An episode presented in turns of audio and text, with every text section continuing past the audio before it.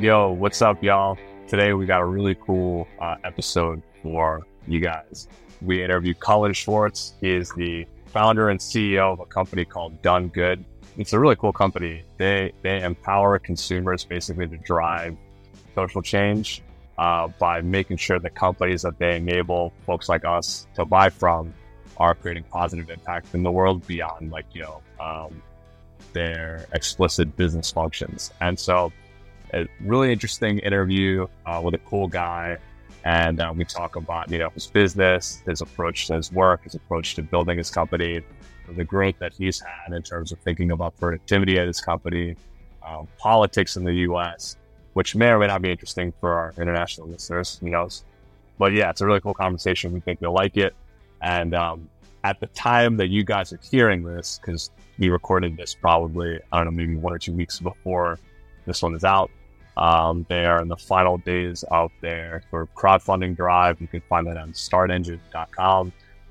The links will be in the show notes to this company. It's a cool one. You guys will enjoy this one. It's got great energy. You can feel the energy from his mission emanating off of him. It's cool.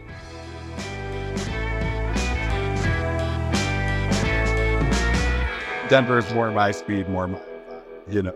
Totally. That's what I was saying. It's like so you've got all the city stuff all the concerts and uh, all the shows and all the you know plays and, and the arts and things to do. Red Rocks, yeah, I can Uber to from my house, best venue in the world. You know, um, at the same time, I can be on a mountain trail in 20 minutes and forget that I live in a city. It's just it's really best of both worlds. Are you into hiking? Like, are you a big hiker?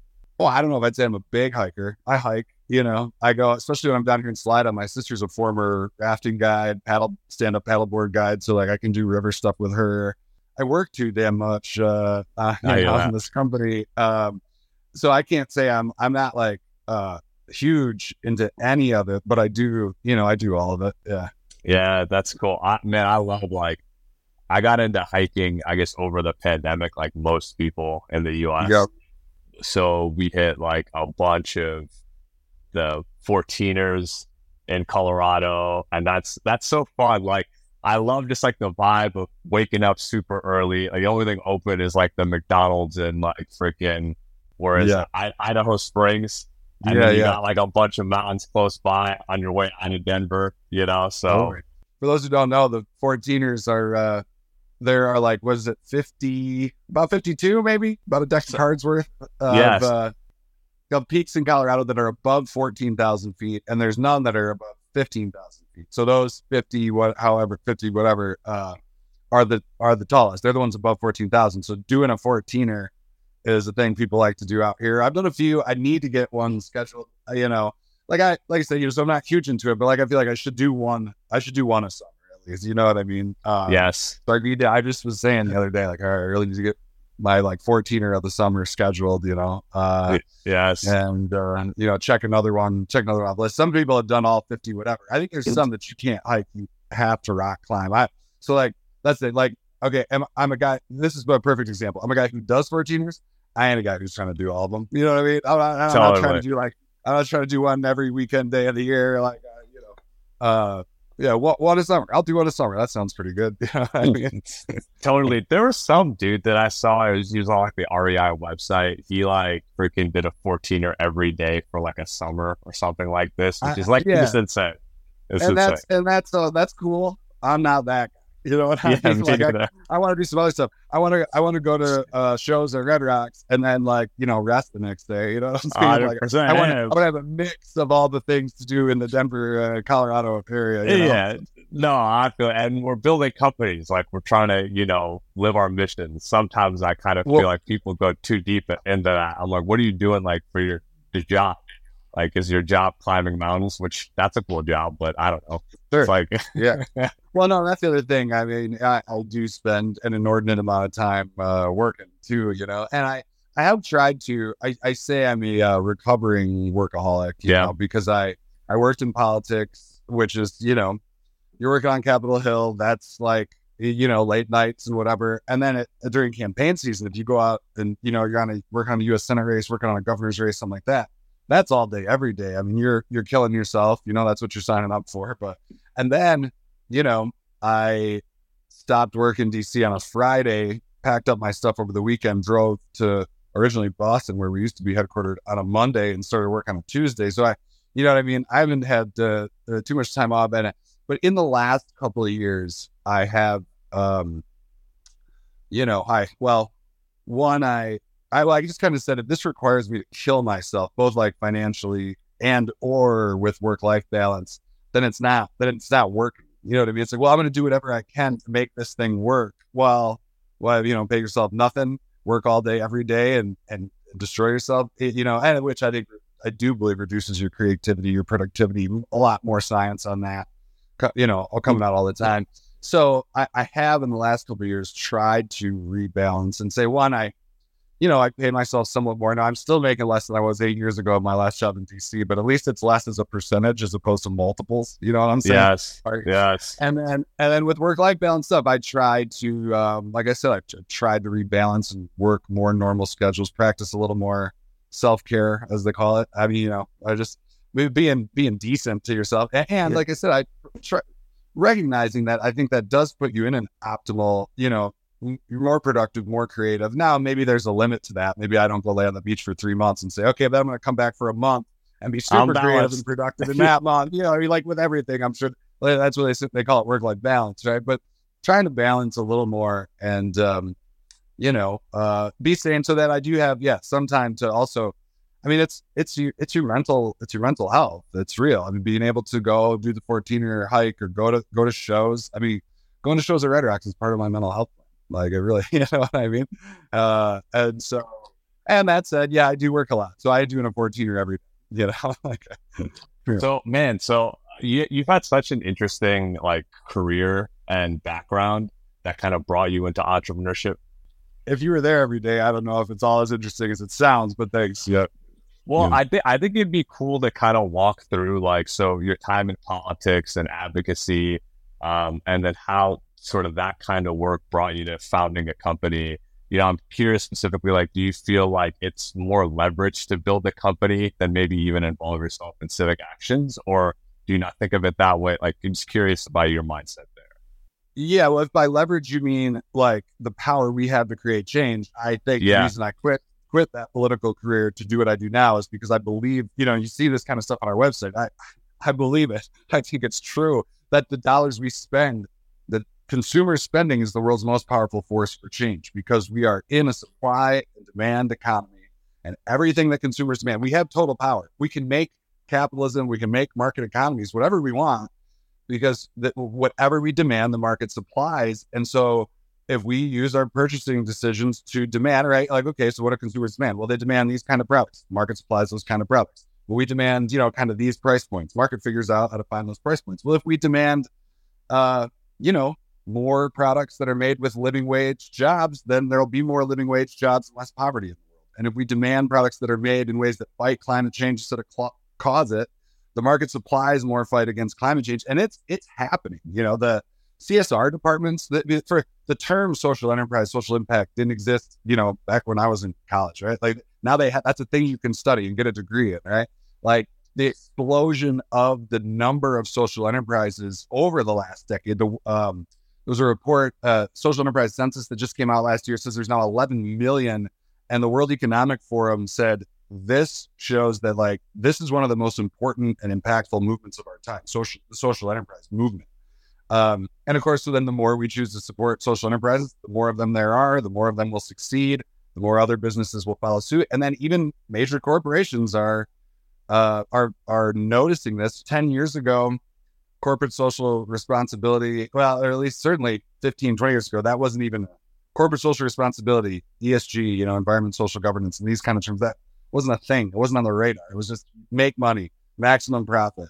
But now major corporations are seeing that, um, well, cons- there, there is growing consumer demand. All kinds of research on this now. More and more consumers, especially millennials, Gen Z, and then even now Gen Z, they say are changing their Gen X parents' mindsets on things, you know. And so you can see in the polling and the in the data uh, that just more and more people understand that, like, well, who I give my money to when I buy something or for any reason, I'm helping them do more of whatever it is they do. Well, what are they doing? Uh, they got people locked in poverty, making stuff in some sweatshop somewhere. They're causing climate change. I'm, I mean, I'm funding that. I'm funding that with my dollar. And so people thinking more about that, moving the purchases. So now you got in uh, in 2011, less than 15% of the S&P 500 were issuing an annual corporate social responsibility report. Now, over uh, uh, we're, we're basically almost to 100%. It's some it's somewhere in the 90s. Uh, they basically all are doing that now. So this change is occurring. Consumers have the power to accelerate the pace of that that change. We are doing it. But then, so where DoneGood comes in, we're you know Forbes called us the Amazon for social good. We're the site where we're just trying to make it quick, easy. You can shop for all sorts of kinds of products that you want: clothing, coffee, bed sheets, uh, shampoo. You know, I mean, just we're, we're working to build out as many companies and as many categories as quickly as we can. We've got like 120 plus companies on the site now. We screen them all for social environmental impact. So you can just come and buy what you need and know that, oh, these companies pay good wages. These companies use really eco friendly practices. A lot of them are supporting other good cause with a portion of the purchases, like helping women escape forced sex trafficking or donations to orphanage or all, all sorts of other good things too. So every dollar you're spending, you know, it fits with your beliefs and, and you're making the world better. So why do you think that, like, or how do you think that consumers have sort of upped their understanding? Is it just access to information? Like, why are we more, you know, educated on these topics? Well, yeah, I think there's more information about it. I mean, I I'll date myself a little bit. I mean, I I, I was an undergrad at the turn of the century, you know, like not 99 to 03. And it was like in the 90s was like the first wave of uh, sweatshop kind of awareness and activism. That right. that was really now people talk about like ethical, sustainable fashion. They try to you know frame it in the positive. Back then it was like anti sweatshop, right? But so there was just there was a lot of the media did a good job of reporting. Uh, you know, in the '90s, all sorts of stories and exposés coming out, and then later documentaries and things like this, where in in the first part of the 20th century, it was all you bought whatever you needed from people in your town, and you know before it was always you, you trade with who's around you, and then in the 20th century, we figured out mass production. And, you know, there's even some, okay, you can crank out more stuff faster and cheaper. Like, yeah, okay. I mean, there's some benefit. Uh, as of then the world went that way. And then all of a sudden, right, because of the, like, okay, well, companies make huge companies are trying to maximize shareholder return every quarter. So how do we make it a little cheaper? How do we make it a little faster? Right. Right. You start putting factories overseas where there's not regulation and protection and you're paying people poverty wages, um, right? And uh, you know, doing terrible stuff to the environment. Yeah, and it turns out, well, that's super cheap and super fast, and just people. Uh, we didn't know that. All of a sudden, you know, there was more reporting about like, hey, so a lot of the stuff we buy in stores is made by people in living in terrible conditions, working super long hours, six or seven days a week, and earning next to nothing, or literal human trafficking, modern day slavery, and uh, you, you know, just terrible stuff. And so that that was an initial awakening.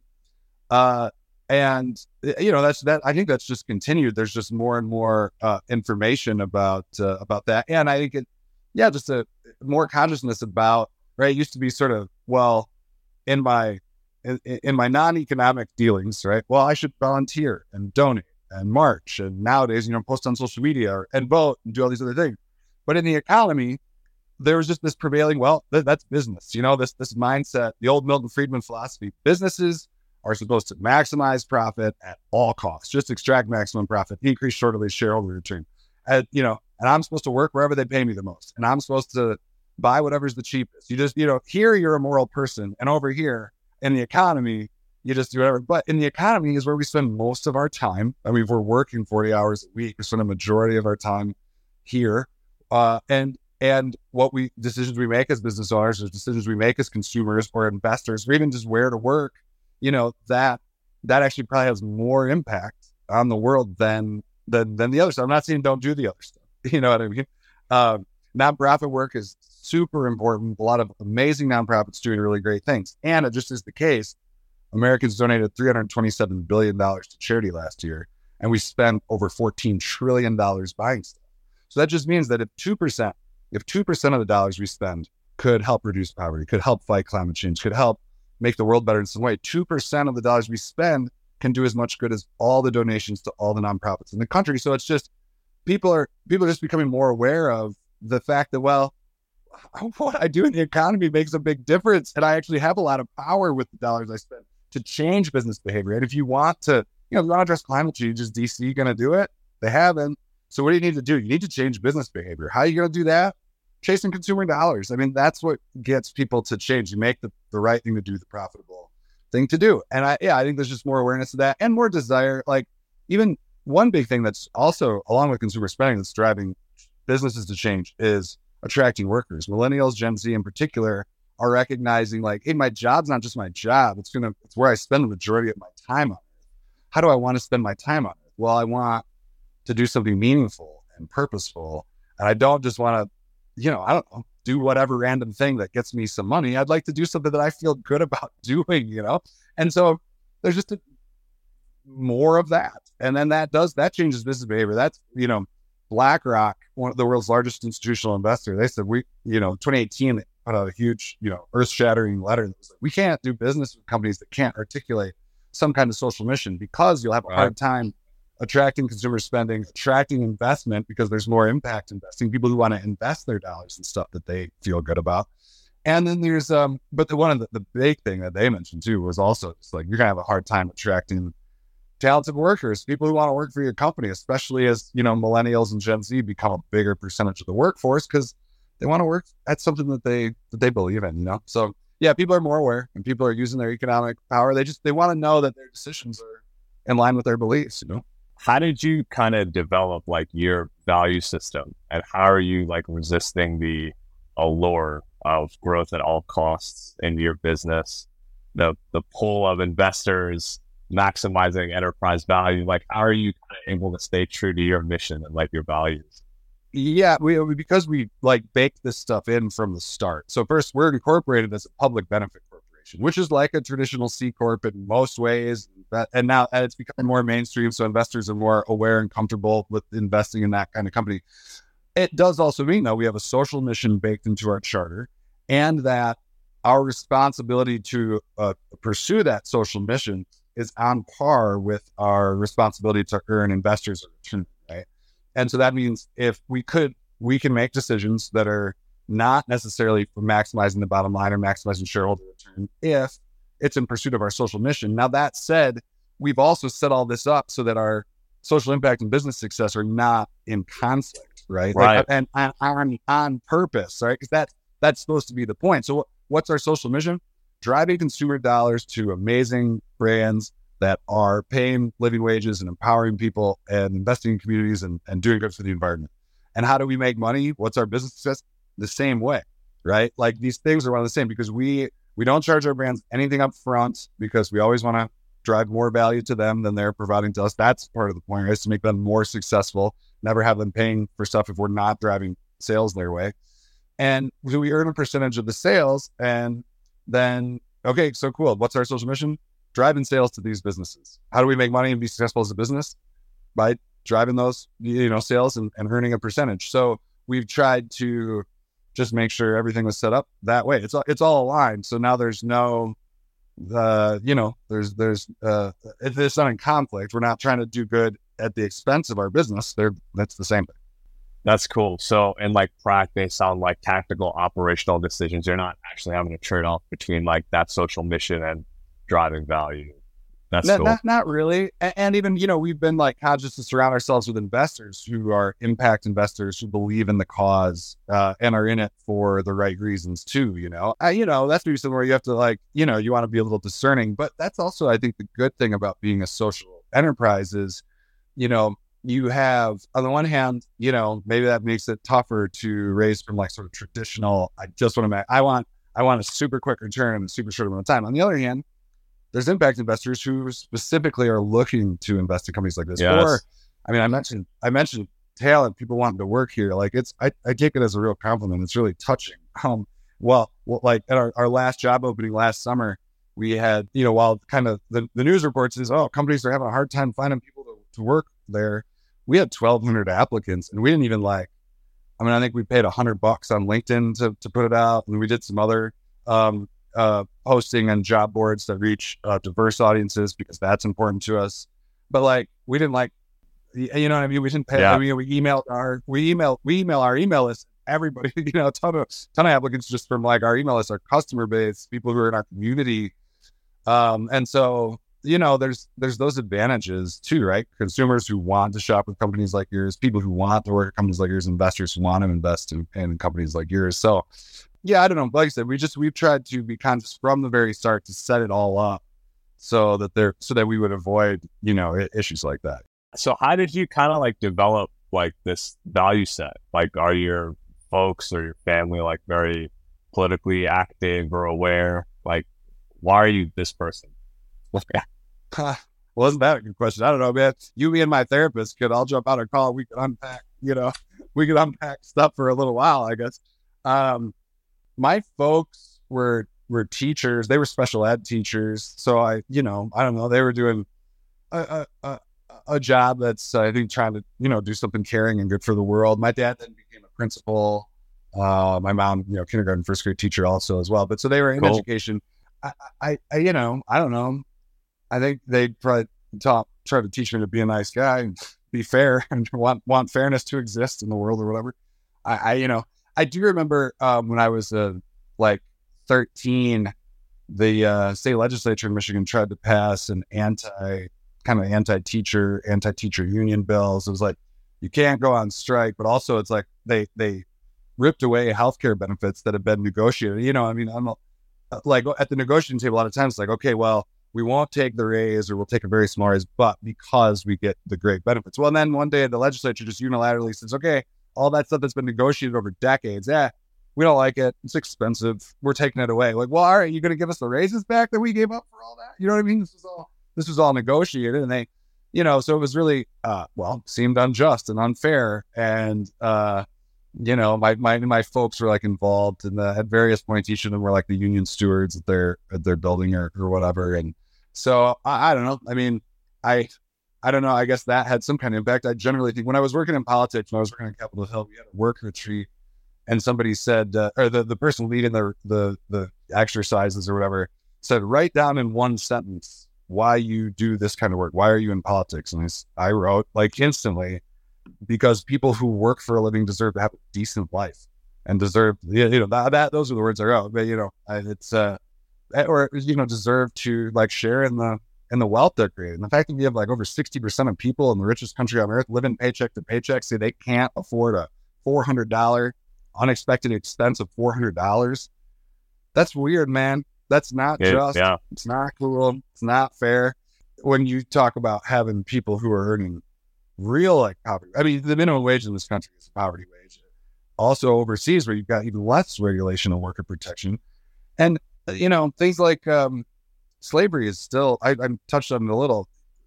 It's called human trafficking now. We think that's a sanitized term. Let's call it, it is, it's modern day slavery.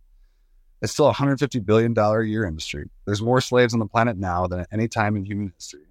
And like, you know, when you know those things, well, shit, uh, you know, I, like I, I guess, uh, you know, boy, it sure would be nice if I could not participate in systems that supported that and I will tell you even more of the like backstory. When I was an undergrad, I got involved in a group called United Students Against Sweatshops. And so we would get our universities to put codes of conduct in their apparel contracts.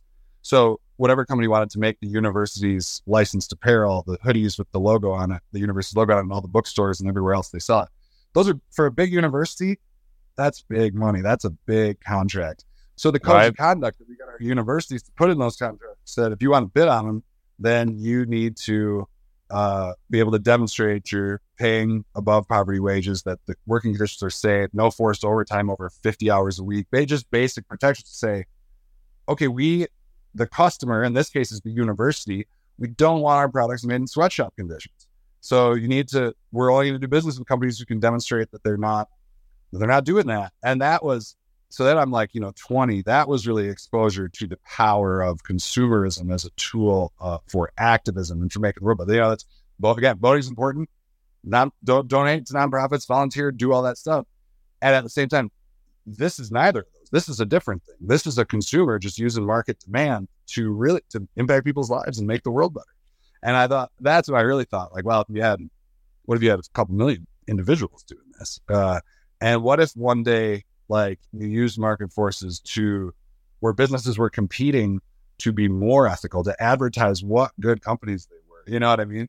And then I actually wrote a paper about this in college, like sort of the the uh, the, the, the, you know modest proposal or whatever the, the the grand vision was like yeah so if you could the new new utopian ideal for the next century right like 20th century capitalism and communism fought you know that was the kind of story of the 20th century and then uh, with some fascism in there but uh like in the new century what if well what if we you know what if it didn't matter anymore like what if so what if in capitalism though businesses were competing to be more ethical and pay better wages and to be better for the environment and then one day you know, all the businesses in the world are paying amazing wages, and maybe they're all worker owned co ops, you know. Uh, and then, uh, well, if that were the case, like extreme global poverty would be a thing of the past if every business were doing that. And if every business in the world were as sustainable as the ones on DoneGood right now, well, then climate change wouldn't be a thing. We'd, we'd blow those Paris Accord goals out of the water. You know what I mean? And so that thing, okay, well, that's this guy's pie in the sky. The day that every business is like this, yeah, I don't know how long that'll take. Change does happen quick these days, but but like uh, we're on the way. You know what I mean? And every time we decide to work for a better company or spend our money with a better company or invest in better companies, then we just we keep taking the steps toward that world. And that just seems to me, especially so, uh, you know, we kind of touched on. I, I worked for you know, a decade or so in politics and on DC, and there are, uh, you know, what I'm talking about using consumer spending to move the market just seems like a faster, more plausible path for change than major stuff coming out of DC. Look, I worked there for for all that time. Well, I think there's a lot of good people that are trying really hard to do good work, and it's like it's such incremental change. You know what I mean? Right. like, I spent three years of my life finally getting the bill passed, and once it gets passed, it's so watered down and so we made one small area of the federal budget slightly less shitty. And that's three years of my life. And look, it's important. I'm glad there's people down there with energy, young kids, you know, doing that. It's important work. Somebody's got to do it.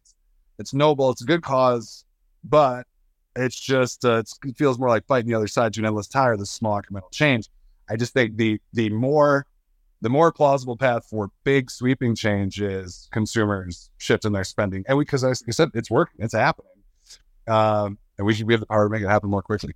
Like many, I mean, this is like 10 years ago, but I interned for um, Deval Patrick, who's the governor of Massachusetts. I worked in the constituent services desk, you know, so I'm handling all the, hey, there's a power line down and my blah, blah, blah. And snow people haven't come, you know, and yep. like, you're just like kind of just like fighting fires, you know. But to me, that's like oh, it's totally. like that's real politics.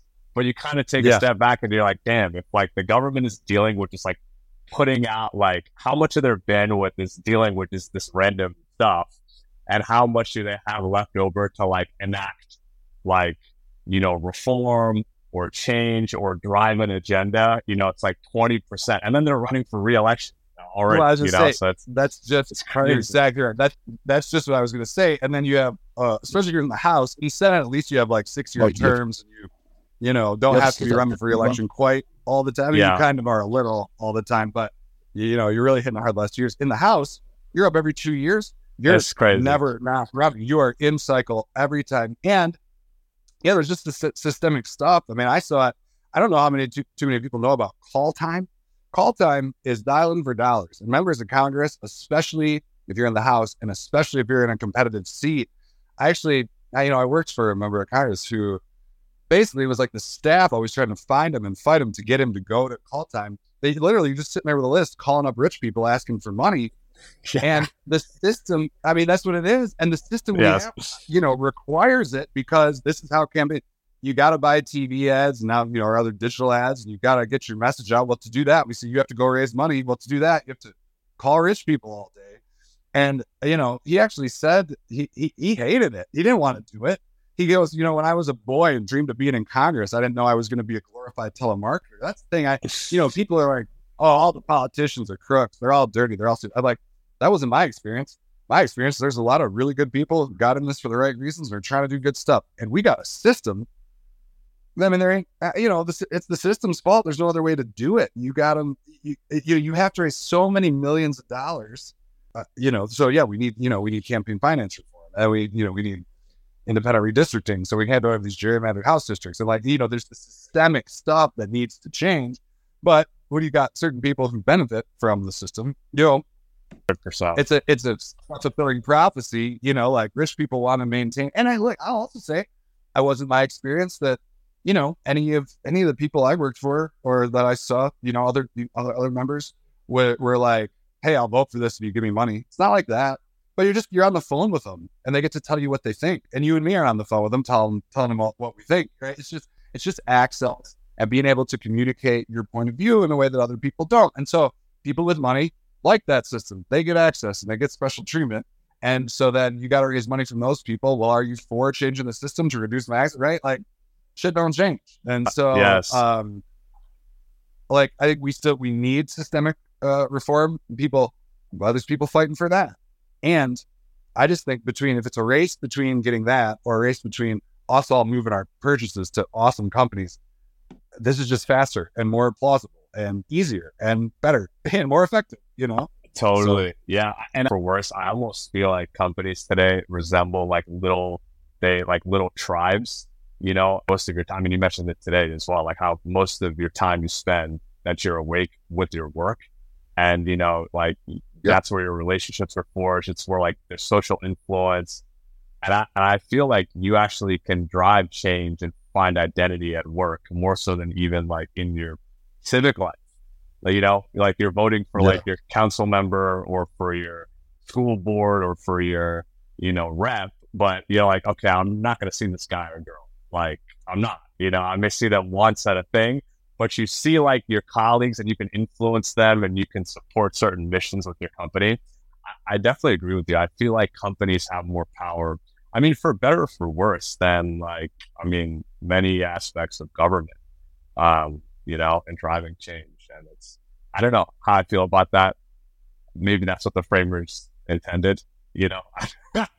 well, uh, you know, I think it, to a degree they intended things to to need to to move slowly and get broad based support. Yeah. So like you know, a small number of people or one guy couldn't couldn't just you know drastically change things.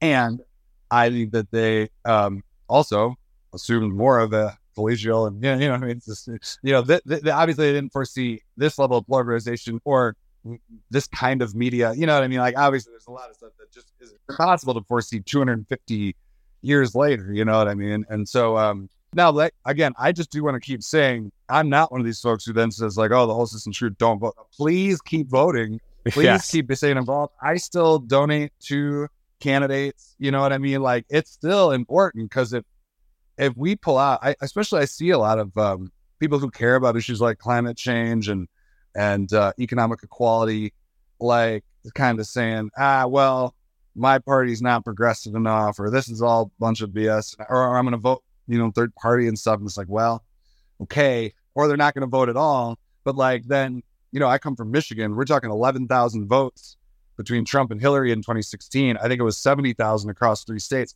And in Michigan that year, more people, there was 11,000 difference. More than 11,000 showed up and voted and left President blank. That's insane. You know what I'm saying? So, like, I'm just, they just, they were like, ah, I, you know, I don't know. I don't like either of them. So I'm not going to vote. Okay. Then you get Trump. You know what I mean? So, yeah. like, I just always, I want to be careful. Look, I think the stuff I'm talking about, DoneGood, consumer spending, yeah, where you work, all these things that you're, the impacts you can make in the economy are where more of your power lies and is it more effective? At the same time, I don't want to be any part of causing the dissolution that also gets people who care about these issues to not vote. So I just always, I think we're being both pretty clear about. I just totally very clear that I'm not one of those people that says, "Ah, oh, yeah, screw it, don't don't vote, boycott the whole thing." Then, well, then, then now, then we start going backwards. You know, hundred so. percent. And there's more turnout among the older generations, like by default, and then things. Yeah, so I'm curious, like I'm not educated on this subject matter, um, but I, I've like tried to game out like what, like what happens if we have like really hard term limits and like politics is a thing that you do for five to 10 years and then you go into like your normal life, you know? So you're not like, you, you serve your country, you represent your, you know, uh, neighbors, and then you go and you build a business or you go contribute to the economy. Like, what's your take on that? Hey, hey, by the way, by the way, if I could, I, I want to answer that question because I think that's interesting. Could I do a could I do a shameless plug uh, for our crowdfunding campaign here real quick too? Yes, because like yeah. that's an important thing. yeah, yeah, And I know that this is going to air with about three days before, so I've been kind of you know thinking, well, when can I bring this up in conversation? No, no, Instead, I'm just going right to say, now. like, I can yeah, I right do the now. plug? I'm like, did I yeah, offend him? Right. Is, he, is he super anti-term limits? No, go ahead, please. Let's talk about your crowdfunding campaign. Yeah, yeah, yeah, yeah, yeah. Let me get this in before I answer the question. Yes. Uh, well, because actually, I have, I have, mixed feelings about it, and I'll tell you why. Uh, because uh, I think there's pros and cons. But um, so um, our, we have a crowdfunding campaign going right now, and so and it's an equity crowdfunding campaign, which I don't know if you know how many folks are familiar with that. Basically, you know, people are familiar with Kickstarter, that kind of crowdfunding, but that's like you give an organization some money and then maybe you get a free T-shirt or something like that. With equity crowdfunding, it allows people to actually buy stock in companies that are too small to be on like corporate stock exchanges. You know what I mean? You could actually, and anyone could do it. And there used to be rules about accredited investors. Essentially, like if you weren't a public company, you kind of could only raise money from rich people. Accredited investor means rich, kind of, you know what I mean? Yeah. So, um, but but then that was the thing. I mean, you know, people were like, "Wait a sec, so I can give money to a company like Kickstarter, but I couldn't. I can give them a hundred bucks and get a T-shirt, but I can't buy a hundred dollars worth of stock. Like, why not? You know what I mean? And so they changed the regulations in like 2015, and so now there's equity crowdfunding as well. And so we're having an equity crowdfunding campaign so people can actually invest in DoneGood. Um, and looking to raise money so that we can can grow the movement, grow the impact, grow our community. You know, invest in marketing so people can more people know about us. Yeah, uh, yeah, and uh, we appreciate opportunities like this as well. Of course, totally. adding more brands to the sites, so there's more selection and things like that. But also, like the Kickstarter type crowdfunding, you still you also like get you know get things. So we we're just getting discounts and gift cards on our site for the investments. You know, so it's we figure like you know um, and even small investments really help, like even a hundred bucks, because one, it adds up, but two, there's goals on the crowdfunding site where if we get enough number of investors, um, and it doesn't matter how much they invest, just the number of people who invest, then the crowdfunding site like gives you more promotion through to their email list and on their homepage. And so then it like basically like, you know, even like a hundred dollar investment like yields a, more promotion where we reach more people and raise more money from other people too. So it, it really has a big impact. And so, you know, we say because every purchase on our site helps, people, you know, lifting themselves out of poverty. It helps support businesses fighting climate change. Like it's it's something where the investment, if, if it were a donation to a nonprofit, it'd be a good, I think it'd be a good donation. But it's an investment, and you get discounts on our site that you, where you can save money yeah, yeah uh, anyway, you know, you get some money back uh, as you're making purchases. So startengine.com is the site. Startengine.com slash offering slash DoneGood. You know, this is what I love about talking to like founders is you can feel like for the good ones, like their mission, like the energy from their mission, like emanating from them when they speak. And that's really inspiring yeah. to people. You know, uh, it's really yeah. inspiring. So I, I appreciate you saying that. And, and, and, and the flip side is true too, right? Like I'm dealing with, I, my computer busted before this and I got some company that's trying to charge me for something I don't want, you know, like you get in the day to day, this is that, that's happening this morning. You know what I'm saying? Like you get in the day to day and your to do list and all this, like it's no matter what, it's like stuff is a grind and a job and there's menial bullshit. Oh yeah. Know? Oh yeah. And, and, and so, but being able to come on podcasts is a time where I step back yes. and get to talk about why I think this is important and the purpose. And yeah, this long term grandiose vision where every company in the world is doing great stuff and the world is a utopian place. But like, yeah, okay, that's that's the stuff that drives that feeds my soul and reminds me. You know what yes. I mean? Like, it, it, it, I bet you think it's inspiring to other people. It's inspiring to me. You know what I'm saying? Because it's like, okay, for its stuff, you know, these opportunities, and you have to make sure to take them proactively yourself. But the podcast is an opportunity where I have to stop, breathe, slow down, remember the big picture and why would I do all this stuff. And then right, you know, after this podcast, now the rest of the day, even with this other garbage I'm dealing with, I'm going to feel better and more energized. You know what I mean? Hundred percent. Yeah, so, I feel I feel fired up every time I I like am on the podcast and get to talk to folks. Yeah, you know, it's yeah. And that's why we try to do them on Friday you have good vibes heading into the close of the week, and then you're Hell thinking yeah. about things on over the weekend when you're kind of chilling. You feel good, re-energized yeah. for Monday. You know, because we found like if we do them on like Tuesday or Wednesday, I mean, sometimes you have to to work with people's schedules, but it's just it's like it's just a thing they got to get off their list. You know, which I get. You know, yeah. and, and the energy is just not. It's it doesn't make their best self shine in my in my view that's I think that's really smart because yeah, who doesn't feel better on Friday? You know what I'm saying? And and isn't it interesting that it's like you know, it's all these days are arbitrary, right? You know what I'm yes. saying? It's like, uh, yes. like it's all arbitrary constructs. Seven, you know, because the yes. Bible said, you know, yes. we're still totally. doing seven. You know, totally. It, like, the whole the whole counting is so arbitrary. It is. It's so arbitrary. Completely arbitrary. You know. Yes. It really makes you realize because it's like, oh, by Friday afternoon, yeah, or you know, Friday people are more relaxed because it's like, well, I'm heading into the weekend. I don't have to. I mean, but on Tuesday, no, this all has to happen, and I have to do this, and I'm. Blah, blah, blah. But like when you have something where you, oh, but I have a dentist appointment, I have to go to. I'll be damned, the company didn't die. Yes. You know what I'm saying? But if you don't have that dentist appointment, you're like, oh, I couldn't possibly. That's, I guess, when I talk about like the reformed workaholism, is for like eight years, I've been doing this. Every quarter is the most important quarter, and the company might die. Yes. And you know what yes. I mean? And like, okay, yes. well, at some point after eight years, you have to, it can't be that every quarter you have to work kind of all day, every day. Like at some point, you know, then I mean, shit, like, you know I mean? You just, it can't, it can't be that way. And it, yeah, you know, so, um, it, it like, I, I mentioned my therapist, I did, I started seeing a therapist two and a half years ago. I right. always like to talk about it now because I, just because it's been so good and like realizing how much stress is self inflicted and how you can still have the same ambitions and the same goals, work on the same things, but you control. See, like I'm doing it right now as I say this. You know what I mean? It's happening yes. to me. I yes. feel the change physically. Yes. You can change, you, you, know, the tone with which you do any of this. Instead of, you know, at 6 p.m., I'm like, oh, I should keep working more. I don't want to, but I should. Look, you have a choice. Stop right now if you want go ahead. It's, and it'll probably be okay.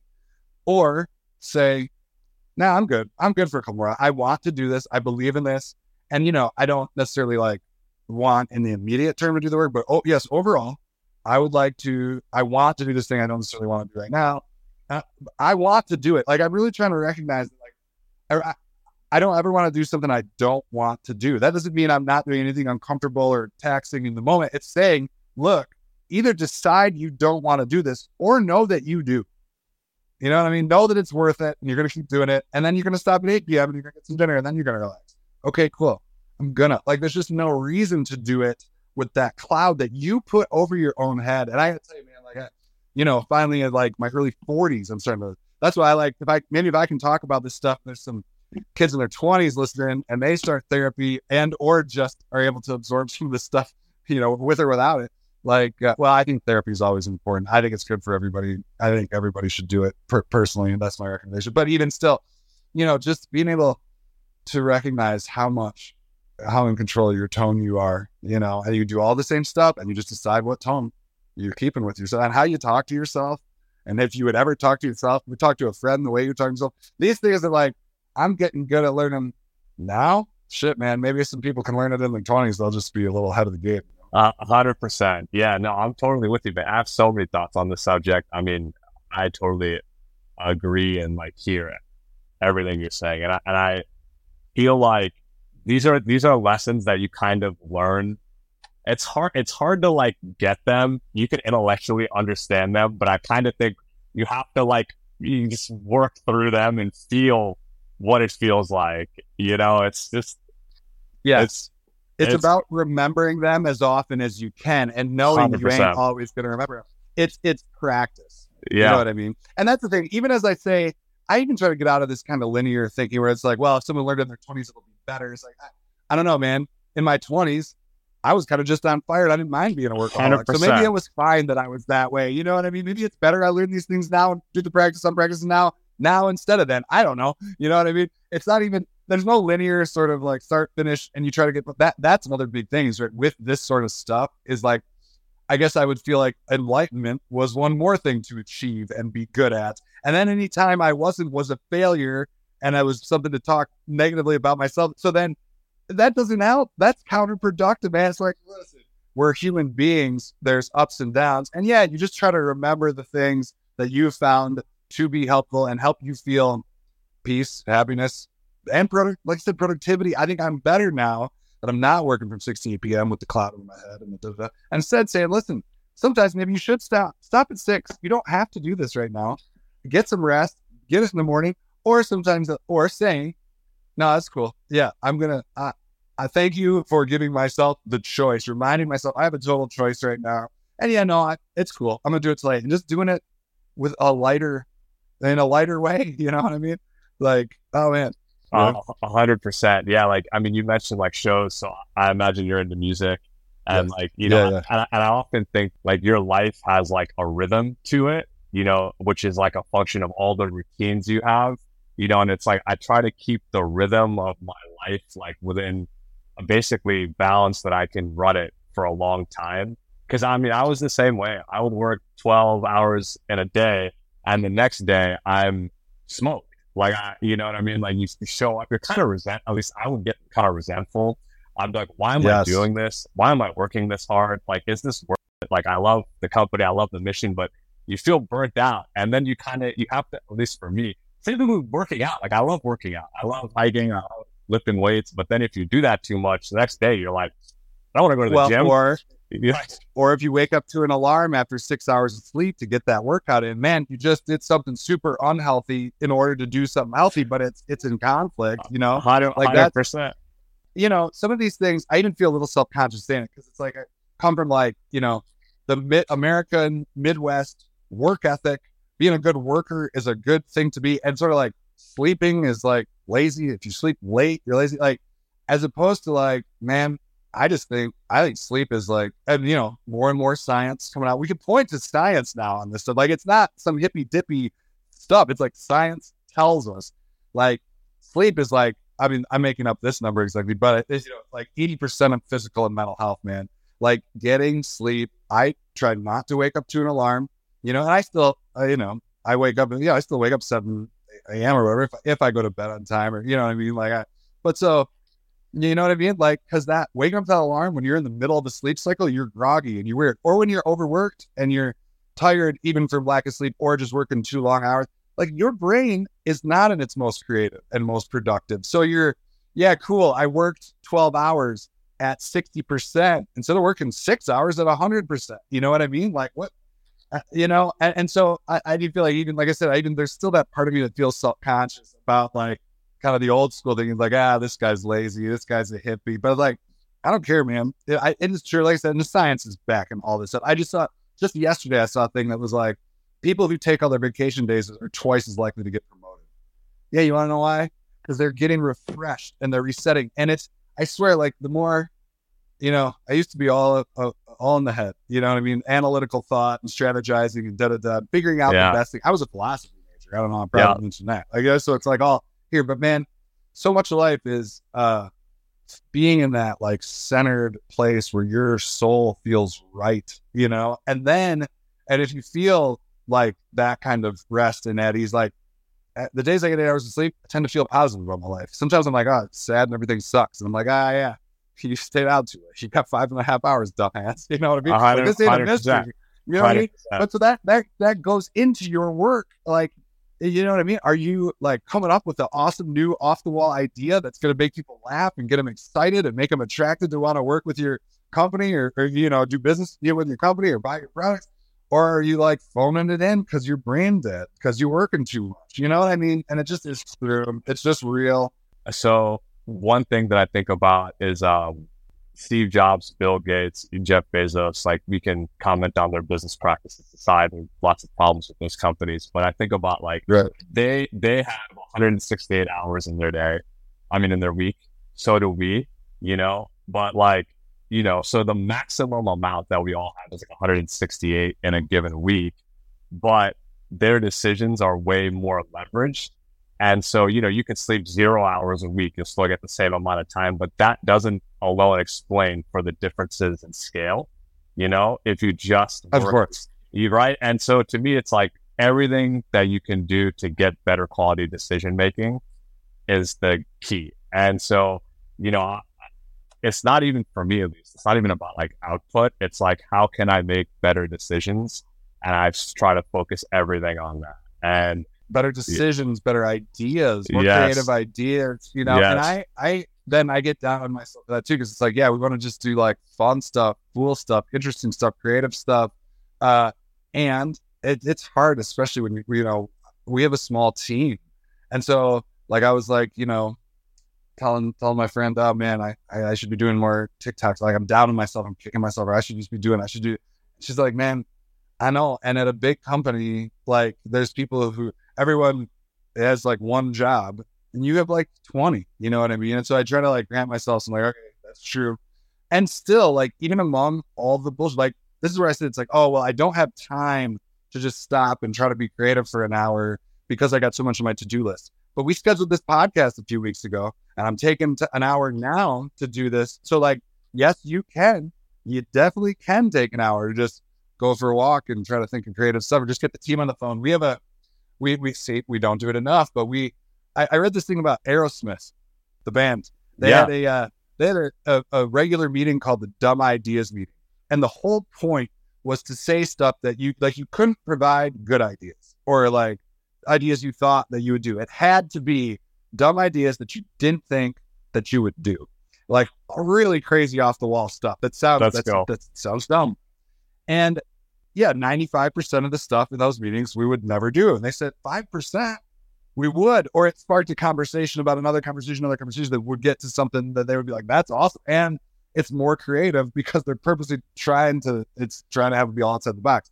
So we, we tried to implement that, try to take more time to, to do that kind of stuff. Cause that's really like, what are people attracted to, especially like in the social media age, remember, it's like this, that, you know, it's not like, the days of like the Mad Men sort of like, buy a fork because it's like da da da da da. Like people hate that shit. What do they want? They want they want funny memes. You know what I mean? They want funny memes. They want to know they oh, these this company is run by people I like. Yes, that's it. You know what I'm saying? And yes. so like we are over here like doing business and doing checking off the to do list and stuff.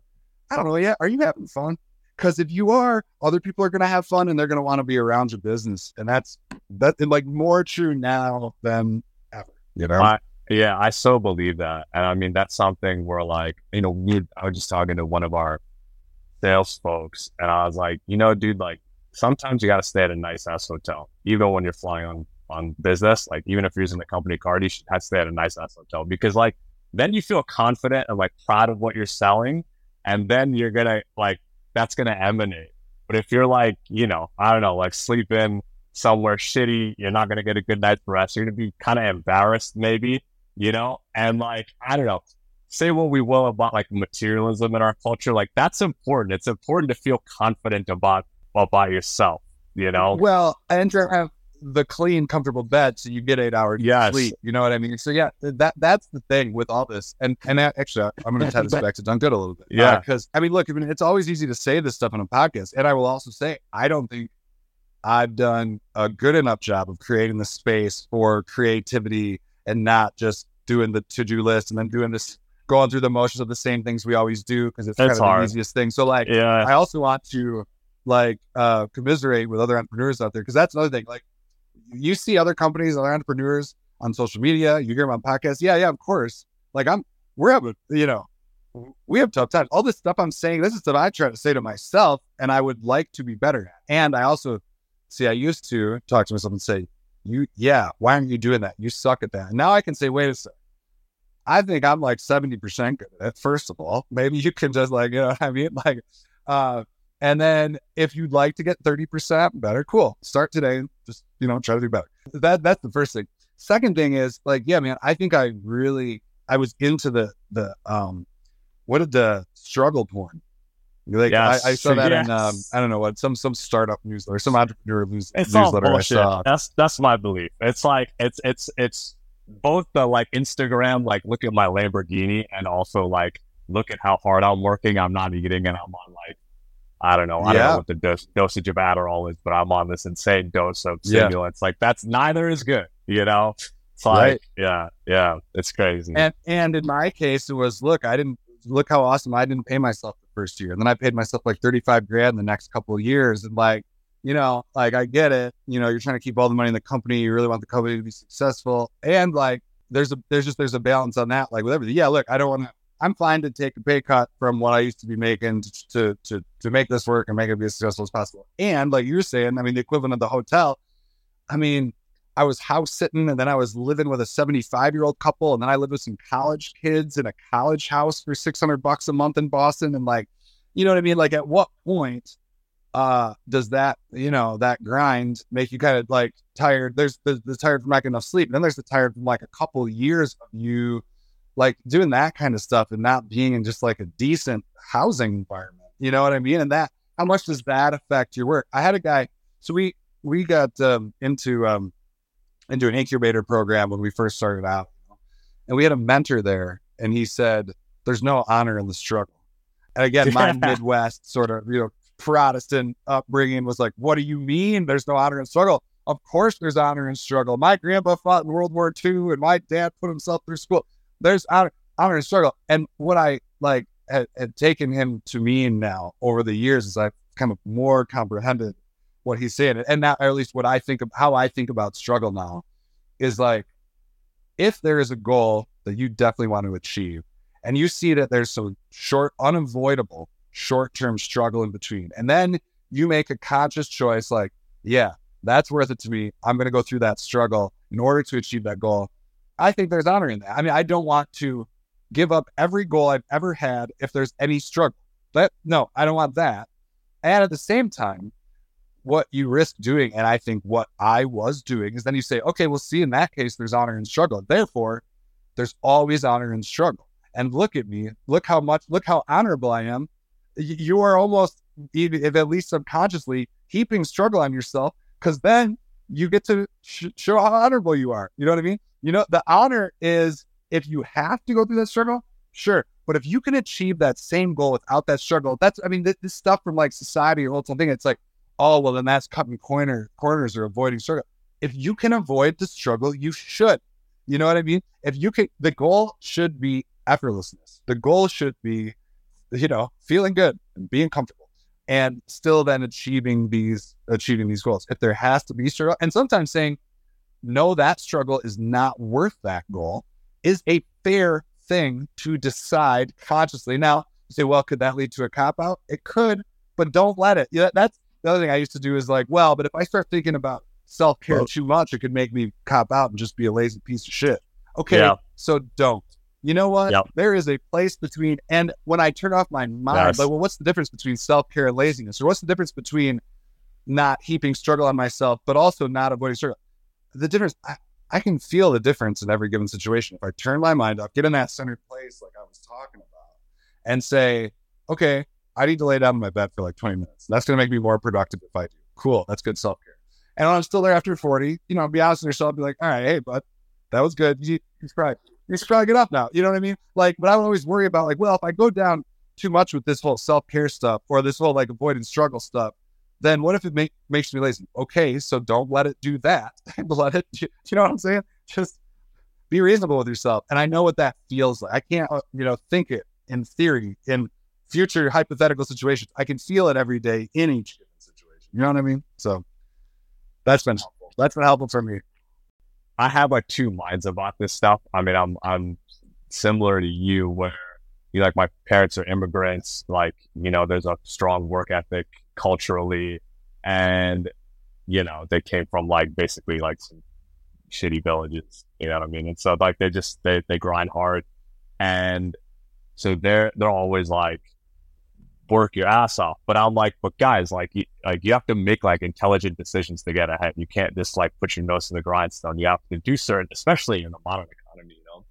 Um, so I definitely, I definitely think about that. And but a part of me thinks, sorry to uh, keep going, but it's like, no, sometimes please, I, please, come on. Are you the, kidding? I've talked a lot. You you can have a couple minutes. Oh, the overemphasis on struggle sometimes, and I'm a I'm a unashamed greedy capitalist, but sometimes I do think like the overemphasis on struggle is like a mechanism to keep people locked into work in a way that violates yes. their their own identity and and it's like yes. it's good it's good for people who want to exploit people to portray uh, glory and struggle it is good like however you feel about exactly. hard work it is good it is it is good and so you know more. Could not agree yeah, more yeah. And, and so like that's one thing I believe. But then also another thing I believe is I see my parents, I see how hard I've worked and I'm pretty happy with like where the business has come. Obviously we have big goals for the future, but it's like I'm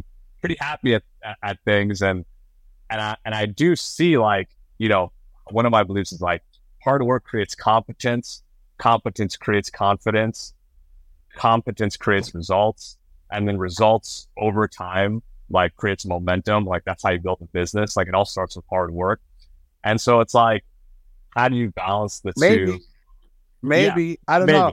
I mean, it, it comes back to, I, I think another way to say what a lot of what we're saying is like, is the hard work the point? Is the struggle the point? Or is the goal the point? And then I'll do the work that is necessary because I want to achieve that goal. But if I can reduce the amount of work it takes, I will because that's but the goal is the goal. The struggle isn't the goal, you know? And that's I guess it sounds obvious when you say it out loud, but I, I think like ingrained in our culture is this at least subconscious idea. And I, I think you're absolutely right about like when when I hear people compliment other people as like being a good worker, yeah, that sounds like some that sounds like some capitalist shit to me. Like, yeah, who who who wants you to, you know, compliment yourself for like working hard and working overtime and working yourself to the bone? The guy who makes money when you work hard. You know what I mean? Yeah, like that's yes, uh, yes. I couldn't I couldn't agree, I couldn't agree with you more. There's a reason that this has permeated our culture. Um, you know, because yeah, it's there's a there's economic benefit to some of having the whole society be like, yeah, gutting it out and working myself super hard makes me a good person. Like, yes, I don't know.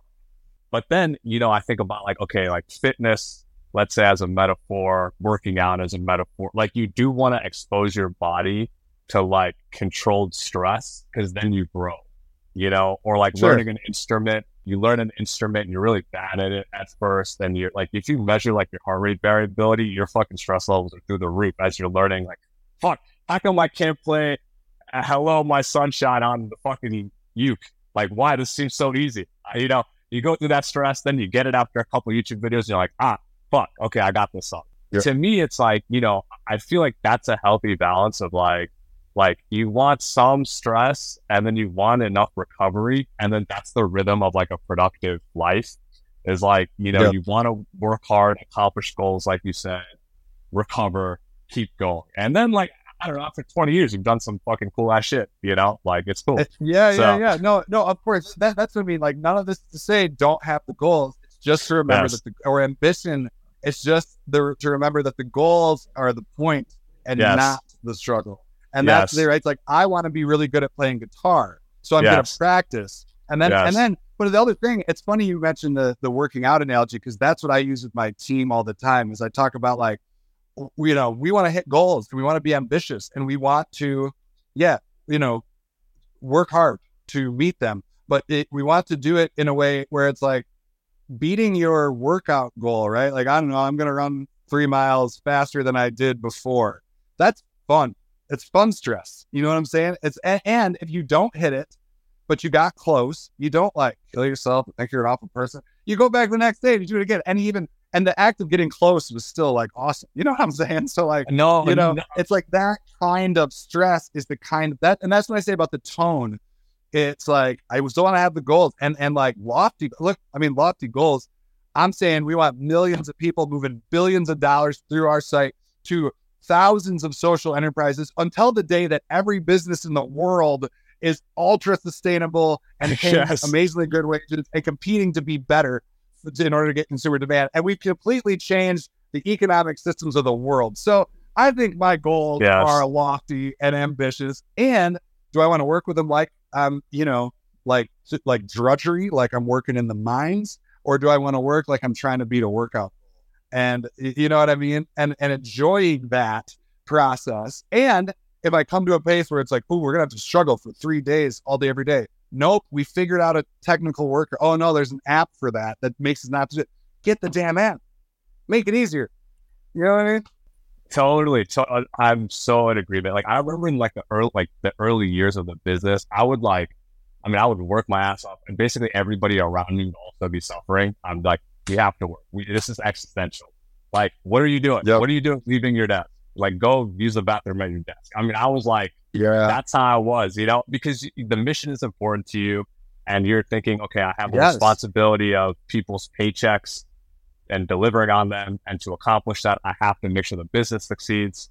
And so it's like this whole kind of loop where you're just reinforcing this pattern, right? And I, I've totally been there. And then, but then I don't know, like, like you sort of like kind of level up in the business or like mentally, spiritually, you know.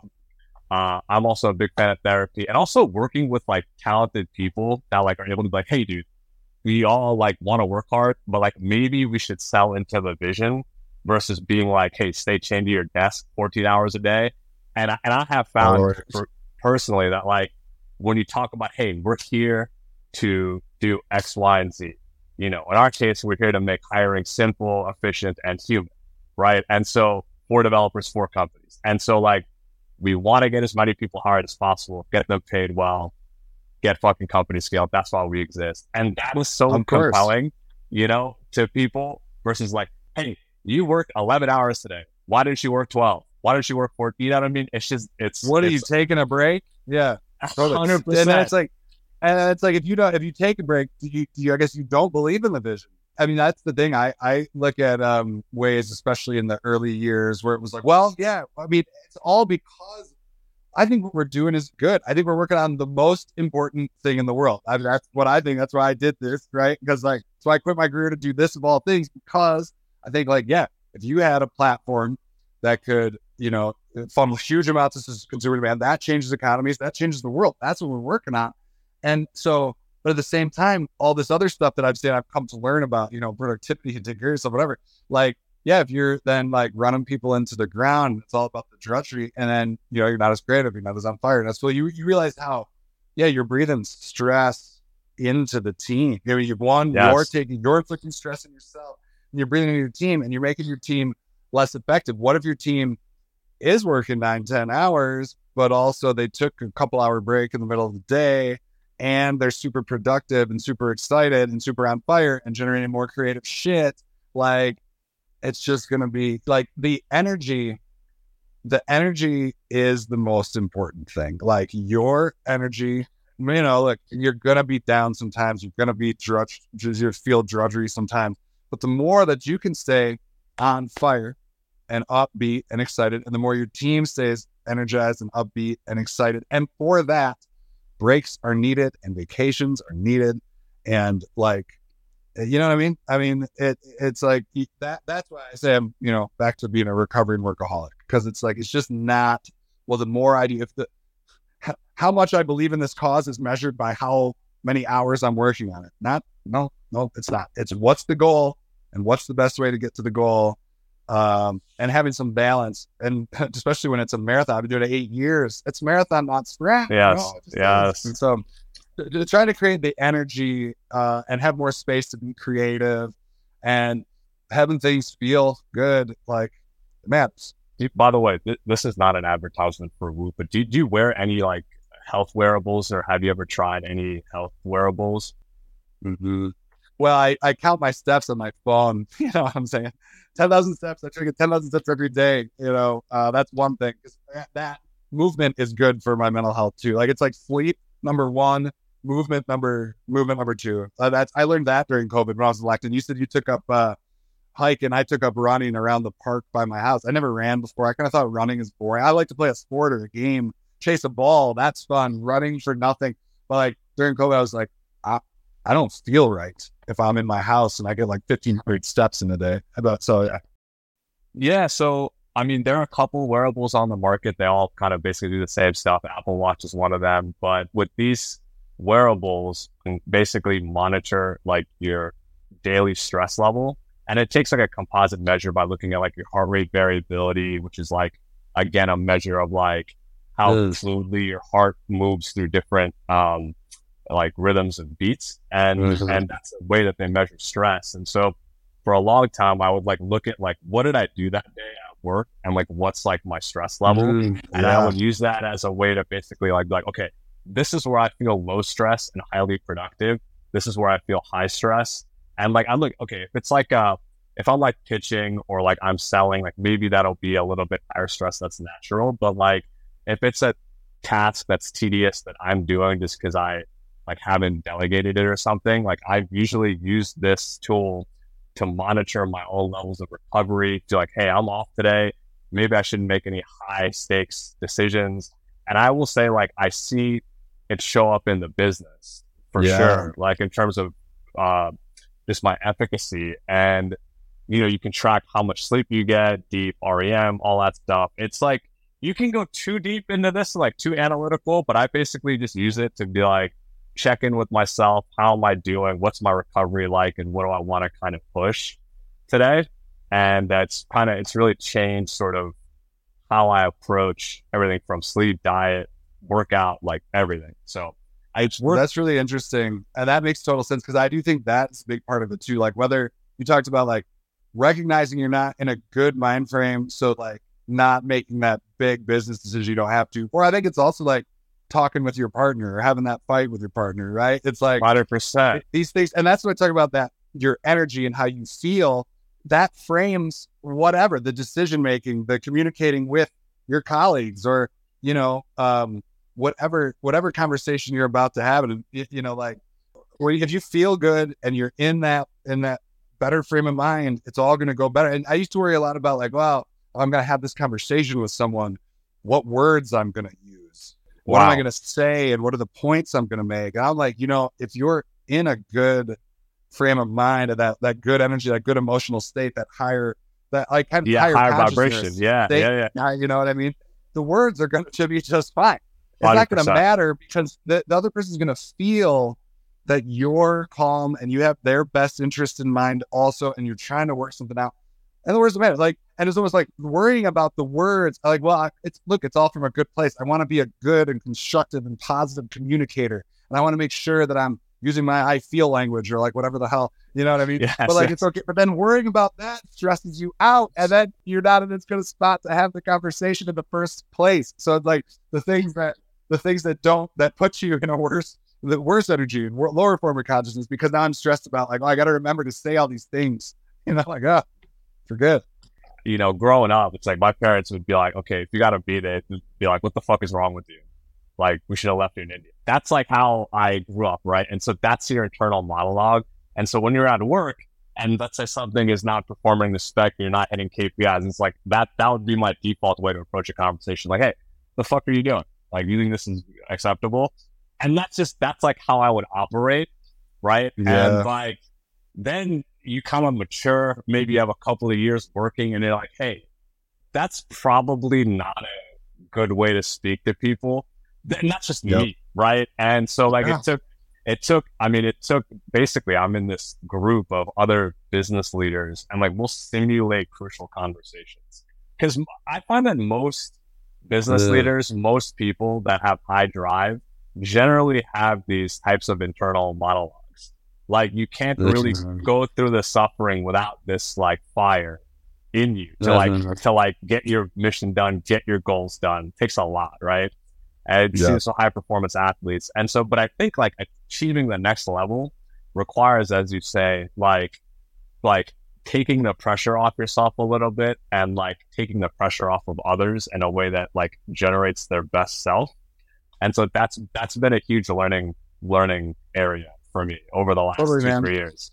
You know, yep, I could not I could not agree more. And then I just I did um uh like think I remember it now a long time ago. I said I can connect this back to DoneGood, so I'm going to do that now. Yeah, uh, it's it's the same with like um conscious consumerism, or you know making sure that your the dollars you spend are mirroring your beliefs and doing good for the world that's also like an exhausting practice, right? And, and, I mean, even beyond just how we're spending our money, is like um like all the things, right? Like, well, am I am I recycling? Am I composting? Am I taking public transportation instead of driving the car? Like, there are any mil- infinite number of things we could be doing in any given day to make the world better. And that I had some like drive like that when I was young too, and I was like, yeah, man, like there are people suffering in the world. Like, what am I doing going on a vacation? 100%. What am I doing going to a show? 100%. You know what I mean?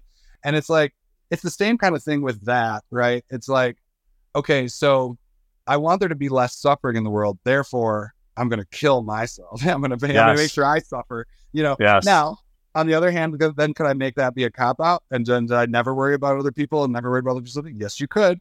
And just like with everything else, then like where's that sort of that centered place where I feel like okay, I'm going to be net positive and I'm going to, yeah, I, I mean, I think like music is important for people's souls also. And we need to like try to make it so that more people are able to access the arts and access music because that actually I, I, used to kind of be against the arts when I was young too. It's like, look, man, I know it's all cool, but like people are starving. And it's like, man, you know, but yeah, I mean, the stuff that feeds people's souls that then makes them be more net positive. You know what I mean? Like, what are the things we talk about the things that inspire me to be good in the world? Like, man, some of that stuff is the more abstract stuff. It is music, it is songs. It's uh, you know what I mean? Things that like where where you feel like, yeah, I I want to be a force for good in the world, you know? And so and and so and then down to like your spending, I mean, it is like I I drive a car sometimes. I fly on a plane sometimes. You know what I mean? Yeah. And so do I think it would be, hey, that's carbon emission. So everybody should stop flying on planes. And yet I think one of the things that like if I could kind of fund one superfluous thing, it might be making every kid in America in high school take a trip abroad because what helps generate more empathy and connection with other people's and less fear of the other than like being somewhere. And now, so then it's like instead of just saying everyone stop doing anything that has any carbon how do we make these things that plus? How can we make the show, the concert? What if we make it so that I mean they're doing this stuff with technology now? What if we make it so that the arena is capturing the heat and the energy of the motion in the dance floor uh, to power the thing, and you can make that a zero waste uh, thing, and a portion of all the tickets are helping local nonprofits. Like you can set these things up where instead of telling people don't do things that feed your soul, don't do things that make you happy, it's oh I got twenty percent. Uh, what what you know? Can we create flywheels in in in the stream of those things? Instead of telling everyone to shit drastic. I mean, look, some areas we should change our behavior. Don't like you know, don't leave a ton of trash in the woods. Like, be mindful of your carbon emissions. You know, I mean, I think that that's all good. And so change behavior to some degree. And then the things, can we put uh, uh, the, the like a, a flywheel in people's existing streams of behavior so that when you go, you can go see that band and that that event has net positive impact on the world. Isn't that a better strategy for creating good long term? I think that's the thing is like how do we how do we make the things that people want already want to do po- generate positive uh, uh, impacts overall? And so it's the same thing with our purchases, right? Like we tell people like don't buy anything. You know what I mean? Like don't buy things, or but people probably are still gonna. And like, what if we can create that flywheel where it's like because you know if you don't buy anything, the economy collapses, right? Like we need people who are earning living wages, doing things, right? And so uh, it's not about not buying anything; it's about buying a reasonable amount of things. And when you are like, wow, this purchase is helping to create the systemic changes in the economy we need. If you're going to solve climate change, you, we need systemic change. It's not about like, ah, I'm going to save the carpet on this one thing. It's about we need businesses, radically different kinds of businesses, and they exist, and there's a movement of them. We need to support those. And so we're that's what we're doing, right? Trying to create the flywheel in people's existing stream behavior. You like drinking coffee? Cool. We have some that is fair trade, LGBTQ owned, right? You you want to you want to dress. You, you know, if you're living in society and going to work, if you're not doing the van by the river thing, then like, and you probably get a nice dress dressing tomorrow. Cool. We have like a zero waste facility women earning living wages and being able to bring their kids to work so they don't, you know, they don't have to, they can separate the family, things like this. I mean, these companies that are doing amazing things. And then we try to like help people understand don't feel overwhelmed. I know not 100% of your purchases are going to be on Good or from a secondhand store. First of all, they don't have to be on Good. They can be from a secondhand store. They can be from other things. But like, you know, look, it's the real world. I had to. I I'm pretty good about of all people. I'm pretty good about not buying stuff on Amazon. I left my last last time I was at my sister's house. I left my computer charger there. I, it was her fault. She pulled it in half. It was a two part thing. I grabbed the one half, left the other half. So I just want to say it was her fault that I forgot that computer. Anyway, I called three places in Denver. They don't have it. I got to order it on Amazon for me to be able to power my computer to keep fighting Amazon. Well, I got to order a thing from Amazon. You know what I'm saying? Or I have little kids in my life. They're like, what do they want for Christmas? They want some plastic from China. I go to Target, or if I forget, I only have a few days left, maybe on Amazon. Like, it's not about being perfect. I told I talked about before how two percent of our spending, right? If two percent of our spending equals all the donations to all the nonprofits in the country. So it's just like if you're moving 20% of your spending, you're doing 10x, 10x better than what we need everybody to do.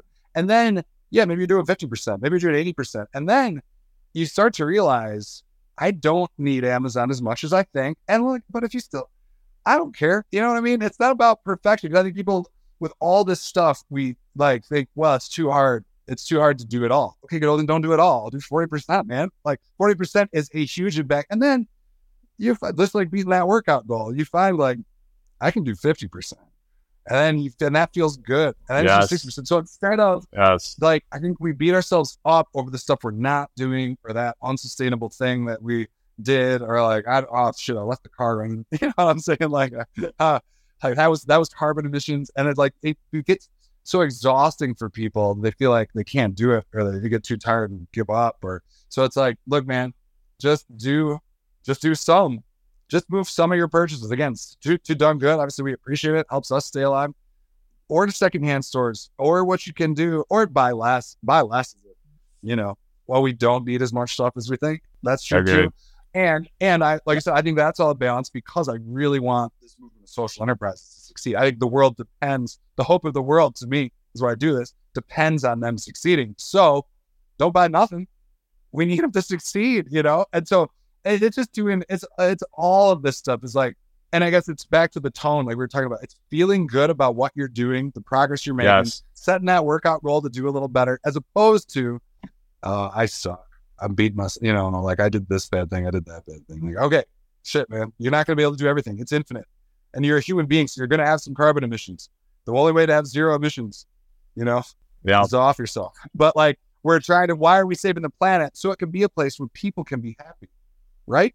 Like the planet's going to be fine. The rock's going to be here. I don't know if you saw David Attenborough's recent documentary, but like these, uh, like it's Chernobyl 30 years later. The plants are back. Foxes are running free.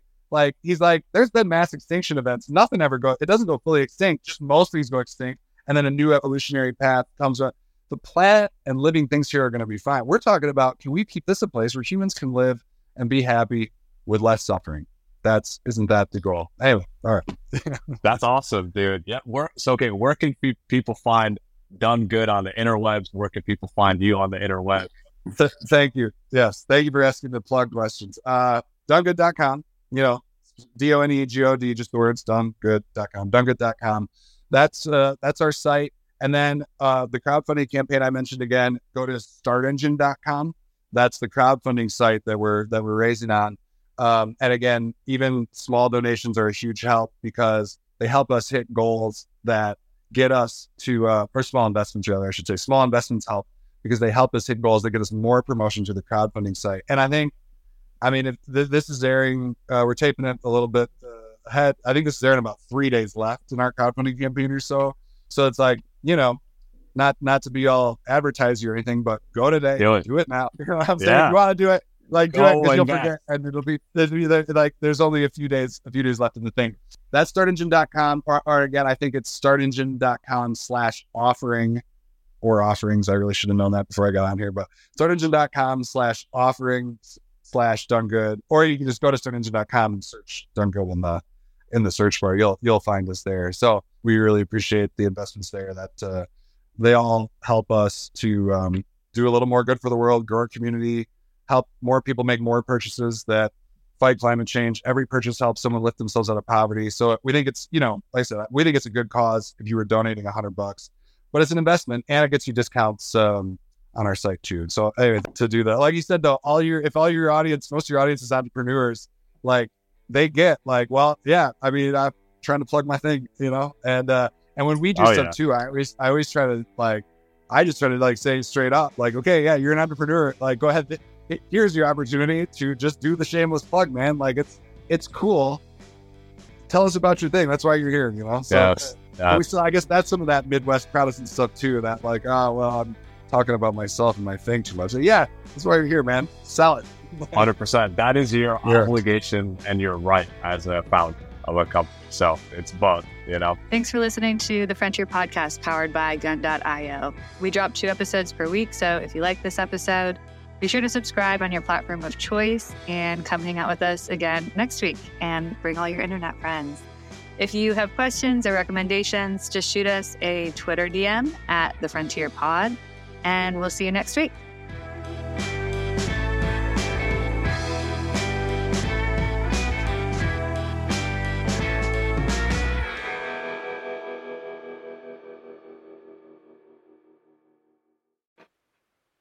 Thanks for listening to the Frontier podcast produced by Gun.io.